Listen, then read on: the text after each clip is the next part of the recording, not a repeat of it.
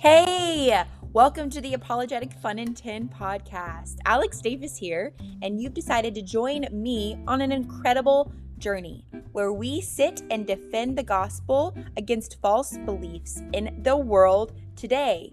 I'm currently pursuing my master's in Christian apologetics at O B U University, and you are about to have a bunch of fun learning how to defend and know the truth of the gospel. Let's go ahead and get started, my friends.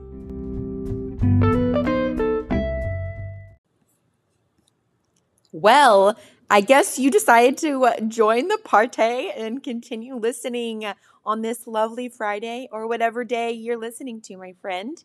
Thanks for joining in, and we're just going to get right into the topic. So today we're going to be discussing the false belief of whether or not Christianity is inclusive or exclusive. A lot of people believe that to be a Christian, you must be inclusive, and a lot of people believe that to be a Christian is to be in a faith that is exclusive. So what does that even mean, and how do we live out our lives as Christians? What's the false belief? So let's let's go ahead and get started.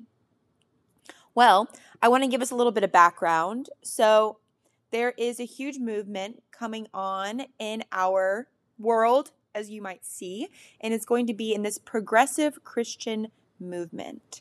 One of my favorite authors and teachers, uh, her name is Alisa Childers, specializes in this. I definitely will recommend you checking out her podcast, her YouTube channel, her book, uh, Another Gospel. It's incredible. So what is incredibly sweet about her and incredible period about her is that she gives a huge background and expo- exponential, exponential, did I say that correctly? amount of information about progressive Christianity with her research. So progressive Christians is happening right now. This is a deconstruction that's been happening in our world for a while now. And a lot of stances that that is being proclaimed in this movement is, you know, no original sin. So we are born innately good. Um, there is an acceptance of uh, same-sex marriage and the belief that um, all love is love.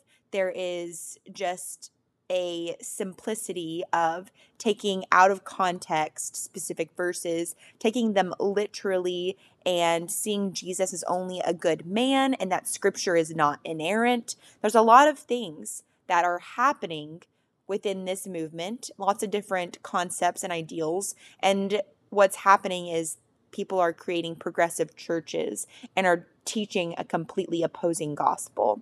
And I fully believe that this ideal of inclusivism, which is the false belief, is happening and outpouring outside and because of this progressive Christian movement. Now, deconstruction's been happening for a long time. And deconstruction in and of itself is taking the ideals and the truths of Scripture and also taking what one might experience in a church or in a body of Christians and just taking piece by piece and asking oneself, what do they believe? There's two different forms of deconstruction. There's one where you are deconstructing to the point of unbelief. And then there's a deconstructing to a point of, what do I believe? And I believe in Christ. And searching for the truth and looking for the truths in the words of Christ, because the words of God and our holy scriptures are inerrant. So, but truly, now that I gave you a short little background, what is this ideal of exclusivism in Christianity and inclusivism that some want to portray within Christianity?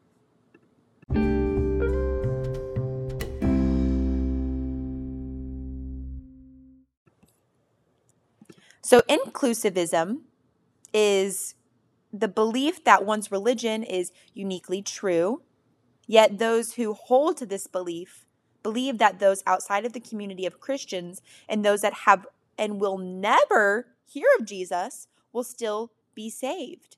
They stand firm in the belief that salvation in Christ can be found in and through other religions. They believe that there's no other name but the name of Jesus. But others don't need to encounter him to eternally know him. It can be seen in our churches today, and it is ravenously taking hold of hearts and deceiving people.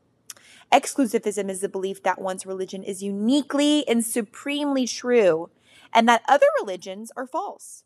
For exclusivists, there is one way to heaven.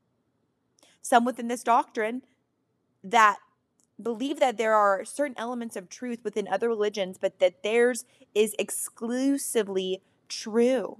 These religions include Judaism, Islam, Christianity, and each upholding similar belief systems, but yet they're diversely different in many ways.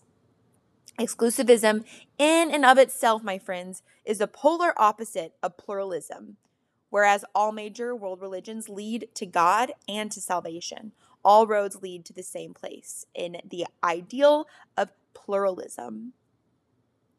For us to most more clearly see, my friends, if exclusivism is truly in the church today, we need to review four key statements of faith. Firstly, Jesus is the one and only Savior, Acts ten forty-two.